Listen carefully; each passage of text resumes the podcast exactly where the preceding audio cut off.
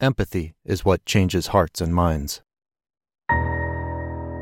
When Casper got out of prison, he was still clinging to white supremacist ideology, and he wasn't going to let go of it overnight.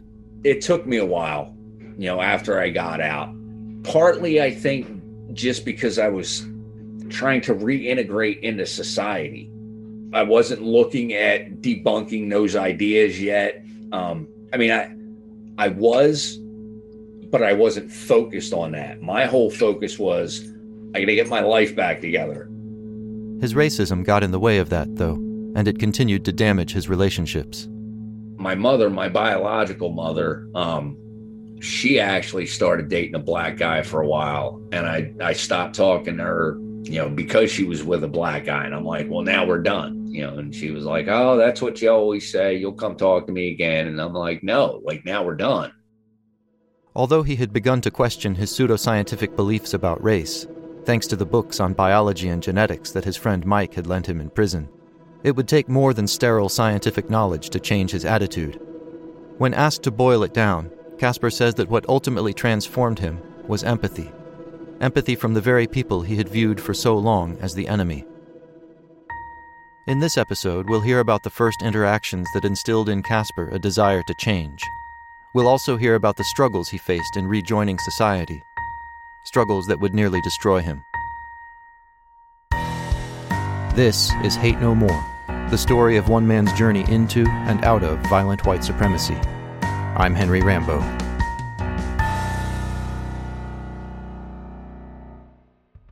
Casper's first order of business upon leaving prison was finding a job. And as a newly released ex convict, he couldn't afford to be picky. I started working for a heating and cooling place as a helper. It wasn't the greatest money, you know, it was what, eight seventy five an hour, something like that. Fortunately, he wasn't in desperate financial circumstances. While I was in prison, my biological father had passed away, and he left me a little bit of money. He describes the amount as a good chunk of change and says he was resolved not to waste it. And I took that money and decided, okay, I'm going to work this job just to get back on my feet, you know, get going so I don't spend, you know, my inheritance money. He ended up moving in with his ex girlfriend's brother, whom we'll call Max. During the first few months, he thought about his career goals and began bouncing ideas off of Max. And we start talking about taking this money from my father and starting a business. Specifically, a general contracting company, a line of work Max was intimately familiar with. He knew everything there is to know about running a construction company because his dad had a, a construction company. After talking it over for a while, they decided to take the leap. Casper would provide the capital, and Max would provide the expertise. You know, and he was like, okay, this is what we're going to need. We started buying a shit ton of tools and a work truck and a trailer and got a compressor and some some nail guns and everything else we needed. And he started dropping bids. He says the first project they landed was the construction of a bank. That was pretty neat. I wasn't sure we were going to get that contract because I didn't know if they were going to look into my background. When he expressed concern about this, Max told him not to worry. He's like, "We're we're doing the framing and everything. We're not building the vault." And that was it. We were we were off and running once we finished that contract and we got the full payment and everything. We had made like eighty thousand dollars profit. And he goes, "Now look, don't blow this money. Like that's not just money we can spend. We're going to take that 80 grand, we're going to go buy some more shit, we're going to hire some more people, and we're going to get some more work. And I'm like, cool, let's make it happen. Their next few projects were houses, which Casper says were fun to build, and he was amazed at how quickly the business took off. We made a lot of money quick, and I ended up buying this house. Like within a year after I got out, I had enough money to buy this house outright. Things were great. He recognizes that compared to other former inmates, he was fortunate to find success so quickly. I'm an exception though. I had I had money from an inheritance. Not everybody has that coming out of prison. You know, I got lucky. Another big development came about in his relationship with his ex girlfriend, the mother of his daughter. Casper says he hadn't been planning to get back together with her, but since Max was her brother, he started seeing her around, and before long they had decided to give their relationship another shot. Their vision was simple We're going to live together. We're going to have this happy little family. Now that I'm out of prison, I'm getting my shit together. Things were looking good. Business was booming, and Casper and Max started searching for more people to help them out. That was when Casper met someone who would begin to change his life an older black man everyone called Old Man John. And, you know, John came around one day and he says, Hey, you know, I'm an old guy. I don't I don't climb up ladders and all that stuff, but you know, if you want to hire me on part time just to, you know, be a helper and a cleanup guy, you know, I could do that. And I'm like, okay. So they hired him. In the beginning, their relationship was all business. John would run and get us supplies. You know, if we were we were low on nails or whatever, we just needed a few more extra two by fours. I could send him out with his pickup truck. You know, throw him a couple of dollars for gas, and he would go pick stuff up. But as they worked together, they started talking more and getting to know each other. We're taking a break or whatever. Things were, you know, slowed down at the moment, and I'm like, so you know, what'd you do before this, John? You know, and he was like, oh, I've had all kinds of jobs, blah, blah, blah. And, you know, he says, my biggest regret is quitting the NFL to go to Vietnam. I said, what? John's story was that he had played college football and been drafted by the NFL, but then volunteered to fight in the Vietnam War. And I was amazed. I'm mm-hmm. like, why would you do that? You know, and he's like, because I knew, you know, that my people were over there fighting. And he says i i just felt it necessary to go over there and do what i could to help. Because of his mindset at the time casper says he completely misinterpreted what john meant by the phrase my people. And i'm like all right so basically you were going over there to you know help support the black man and all that huh? And he was like no that's not what i said and I'm like, well, you just said your people were over there fighting. He goes, no, I meant Americans. Because I don't give a fuck what color they were. They were all Americans. And that hit me. That hit me hard. John didn't hesitate to criticize Casper's way of thinking. You know, and he was like, see, why do you always have to think, you know, racist stuff like that? And I was like, well, just the way you said it, my people. And he goes, you're all my people. And he goes, I look at it like this I was born here. I'm an American. All that African American stuff, I ain't never been to Africa. He was like, I'm from New Jersey. You know, and he goes, the same as you. He was like, Yeah, our skin is different colors or whatever. He goes, But we're both born and raised right here in South Jersey.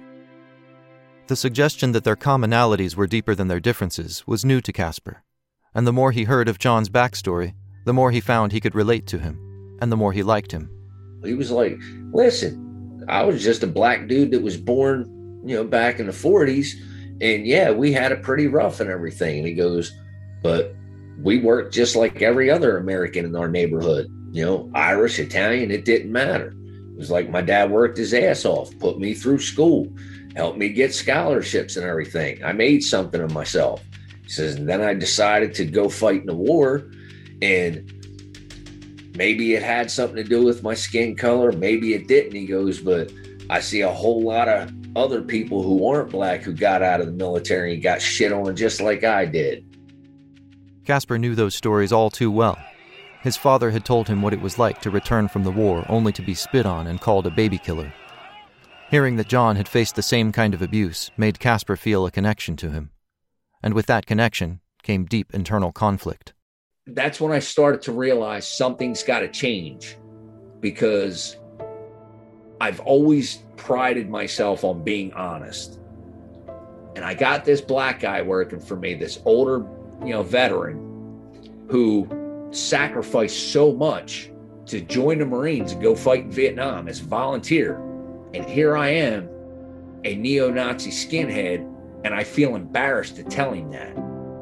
And I'm like, man, I'm lying to this dude. Every day I see him, I'm lying to this man. That can't continue. I have to make this right. So I tell him, and he was like, whatever, dude. You know, he was like, we're not living together. As long as you pay my check, I don't care. Don't call me the N word. Don't think I'm your slave. We ain't going to have no problems. The fact that John didn't seem upset only deepened Casper's conflict that was one of the things that started getting the wheels going though how can this man just blow that off like that? Like, fuck it, whatever. I don't care what you do, you know? And I'm like, I respect him so much more for that. But at the same time, I feel like a piece of shit. The more they talked, the more Casper told John about the things he had believed and the things he was still questioning. Somehow, the one day we got on the subject of me talking about creativity. Here, Casper is referring to the white supremacist religion, the creativity movement that he had been a part of. And how they, you know, have this belief that every ethnicity is a different species. And he laughed his ass off. Like he was literally just in tears, cracking up. And he goes, You really believe that bullshit? And I'm like, Well, they have paperwork and, you know, all this other stuff trying to prove it and everything. He was like, Man, listen, I'm not the smartest guy in the world. He goes, But that eugenic shit got debunked before you were ever even born you know and i'm like yeah people have told me that and he goes you need to read more books man in fact casper still wasn't sure at this point exactly how wrong he had been and john's reactions caused him to examine his beliefs more deeply even though he wasn't trying to do it like i didn't take it as disrespectful but it made me feel like you know am i really that fucking stupid and it got me thinking do I really need to to look, you know, at more stuff here? You know, like I know I'm not really believing that anymore, but how far off am I? In search of the answer to this question, Casper began spending his evenings doing research on the internet.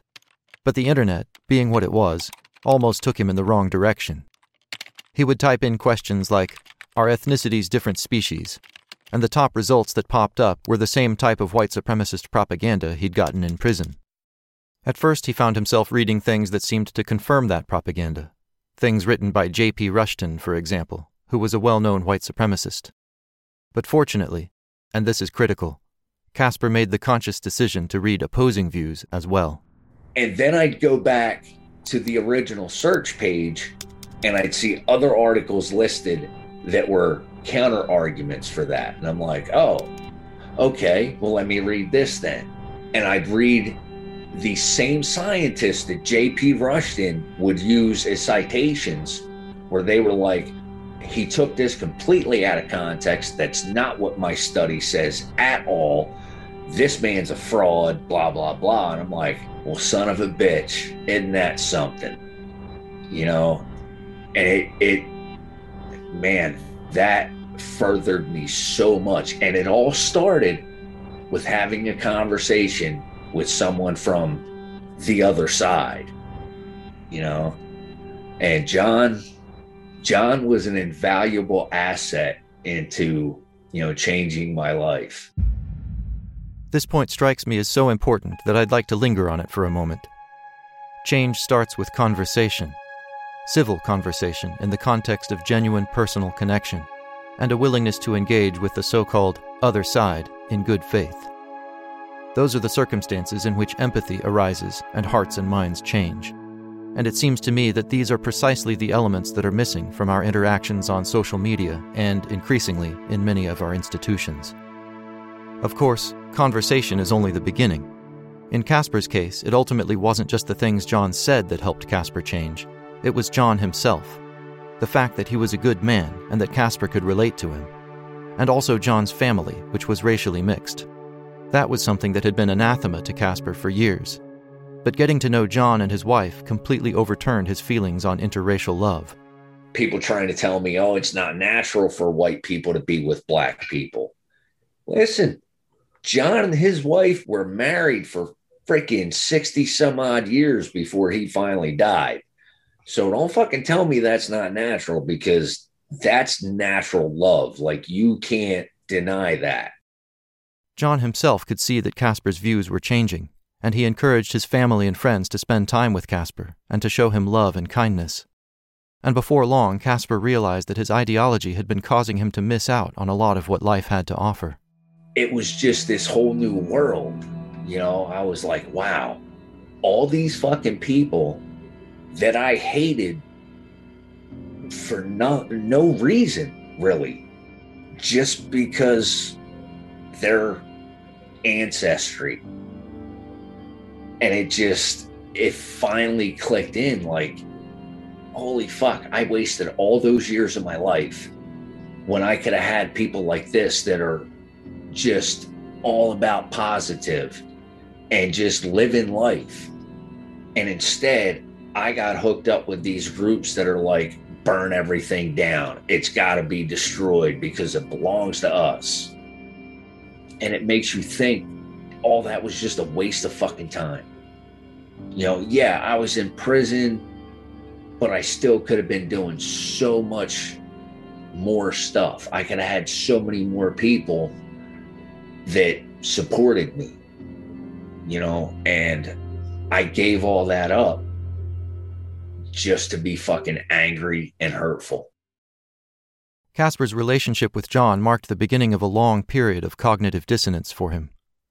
His views were changing, but he had been deeply tied to SPS for so long that he wasn't yet able to walk away from it, especially since he was so high ranking. I still had a lot of pull. You know, I, I was still recognized as being one of the founding members he was no longer actively recruiting or spreading white supremacist propaganda, but he continued to help SPS in other ways. For example, members would write and ask him to do background checks on prospective recruits. They'd send me a name or whatever, and I'd try and do a background check on them, whatever. And if I, you know, gave them clearance, you're getting clearance from a founding member, you're good to go. His continued involvement was born out of a sense of obligation. He says he didn't feel good about it but I was still trying to support people in SPS because a lot of these guys, they were family to me when I didn't have any. And I hid it from them that, you know, I didn't want to be this racist person anymore. I didn't want to be a neo Nazi skinhead. I kept that quiet from them. Kind of like when I first became an atheist and I tried to keep that quiet from my family this was the same thing. Part of it was because I cared about, you know, a lot of these people. And I didn't want to lose them and I didn't want them to become my enemies. I wanted to try and figure out some way, you know, how can I do this and still keep this bond with these people? Another thing that was hard for Casper to let go of was the prison mentality. For so many years, he'd been living by the rule that you have to watch your back every second or you die. No matter what you're doing, you better know who everybody is and where everybody's at. You know, when when you let your guard down, that's when you get got. You know, so I was always on guard in prison. This made it that much more difficult to reintegrate into society. Just being in a grocery store or a restaurant he had the same level of alertness as when he'd suspected someone was trying to shank him in the prison yard. I had that mindset. You know, who were all these people? What are they doing? Are they looking at me? Or are they going to try something? And it's like you're you're in fucking Walmart, man. Take it easy. He says it took him years to let go of that, and even now he still hasn't completely.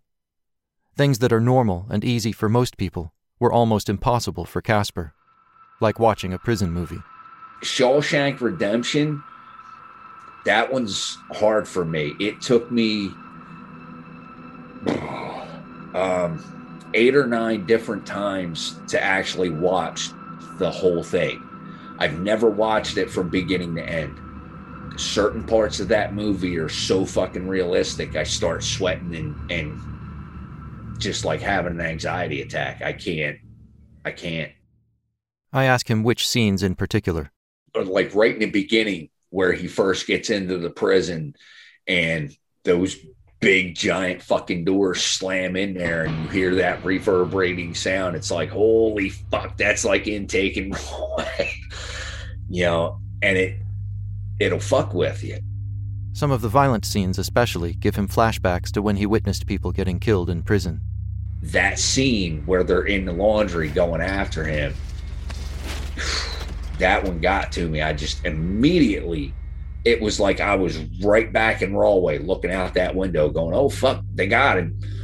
And started sweating, you know, everything like, yeah, I can't watch this fucking movie. A lot of people ask him which movie most accurately represents the prison experience, and there's something about the question he doesn't like. I get it. People want to understand what it's really like. I don't want to make you understand what it's really like. I like you. You know, I have a lot of respect for you, and I don't want you to know what that fucking horrible feeling is like. Still, he does have a ready answer. The most realistic prison movie that I've ever seen is American Me. And granted, that movie is based more around the Chicanos on the West Coast, but their ethnicity, take that away, and that's every prison gang that I've ever come across. It was watching that movie that took him to one of the darkest mental states he's been in since his release. I remember sitting in my chair thinking to myself, that was me. That was me. And I should just go back and do that again. It's not worth being out here. I don't know why I don't act like that anymore. And then I just fucking break down like, what the fuck are you doing? Like, you can't go back to that. Why would you want to go back to that? And sometimes I, I have to agree with a lot of guys I seen go back to prison. Sometimes it feels like it, it's just easier to be on the inside. This was at a moment in Casper's life when things had fallen apart again. A tragedy had occurred in his family, the details of which he asked me to omit. Suffice it to say, he felt like he'd lost everything, and he had a breakdown. And I decided, you know what? Fuck it. I'm out of here. I don't I, I just I can't do this anymore. And I took off, left New Jersey. But before leaving, he cashed out his half of the contracting business. That gave him a good sum of money to live on for a while. I had almost $300,000 that was just mine after taxes and everything else. And I drove around the country everywhere. Um, I went all down south. I went back and forth from California to New Jersey three different times, uh, just all over the freaking place. And I spent almost everything. During that period, he became heavily dependent on alcohol. I got out to Maryland, and that's that was the first time I started drinking. I bought I bought a bottle of freaking Southern Comfort and a 12 pack, and I got hammered. You know, and it wasn't it wasn't that bad at first. You know, it was like every couple of days it'd be like, "Fuck that, I'm getting drunk again," and and it was, you know, instead of every three days, it was every two days. Every two days became every day. Then every day it started being more and more. It went from, you know, a pint and a 12 pack to two pints and a 12 pack. And I did that for a long time. It got to the point where he couldn't go a single day without drinking. Sundays were a problem for him because no matter where he went, he couldn't find liquor stores or bars that were open then. So Friday or Saturday, I would make sure to hit up a liquor store or a distributor and I'd load up on extra beer and whiskey because I knew when Sunday rolled around, nothing was going to be open, you know. But uh, yeah, I did a lot of drinking. He says he would have drunk himself to death if a family friend hadn't intervened. Then um, I had somebody tell me, hey, get up here to Pennsylvania. You know, get up here in the mountains, get your fucking head cleared. You know, you're going to die. You got to stop. It was an older man, someone Casper saw as a father figure. In fact, in our interviews, he often just called the man Dad. Casper ended up moving in with him and once more began trying to get his life together. This was no easy task. It was it was still bad. I was still drinking a lot, you know, um, floating around job to job, you know, working in different factories, whatever. Then one night in 2009, he hit rock bottom. I went on a bender. I got absolutely trashed. I had a blood alcohol content of 0.384. Like I was that close to being dead from alcohol poisoning. He says he doesn't remember any of the details of what happened that night. He only has memories of drinking during the day and then going to a bar. Then apparently, sometime that night, I decided I wanted to die. So I grabbed a hunting knife or whatever. Um, nothing super huge, like, you know, six inch knife or whatever. And I was walking down the street screaming for the police to come kill me. Uh, the cops showed up. I'm standing there in the street now. They they had this on dash cam and all. This is the only reason I know what happened because I don't remember any of this. I was standing in the middle of the street telling them, "Shoot me, shoot me and get it over with. I want to die. Shoot me right fucking here." And they tasered me. Police transcripts confirm that this is exactly what happened. After that, the next thing he remembers is waking up in a hospital. They had me up in the psych ward for a couple of weeks, got an evaluation. Then, after that two weeks, they came and arrested me for six counts of attempted murder of a police officer. In fact, the court records show that it was aggravated assault, not attempted murder. But in any case, he went to trial and lost. He was sentenced to a maximum of 22 years in prison. I about shit myself. I was like, I just got more fucking time for this shit than I did for killing somebody. Just as with the homicide conviction, he would file an appeal. But in the meantime, he once more found himself in state prison, this time in Pennsylvania. And when he arrived, he discovered that there were members of SPS there. He outranked all of them, and he was going to have to decide how to deal with them. We'll hear more about that next time on Hate No More. If you're enjoying this podcast, please take a moment right now, yes, now, to rate it, review it, and share it. To support us and get immediate ad-free access to all episodes, go to patreon.com slash hate no more or click on the link in the show notes. Hate No More was written and produced by me, Henry Rambo. Sound design was provided by Michael Parkhurst at Nostalgic Innovations. Special thanks to my wife and to Ryan, Allison, George, and, of course, Casper. Finally, there's more than enough outrage and hate in the world already. If you log onto social media at all today, instead of sharing what upsets you, do what you can to make kindness and empathy go viral. We all need to play a higher game. And with that, thank you for listening.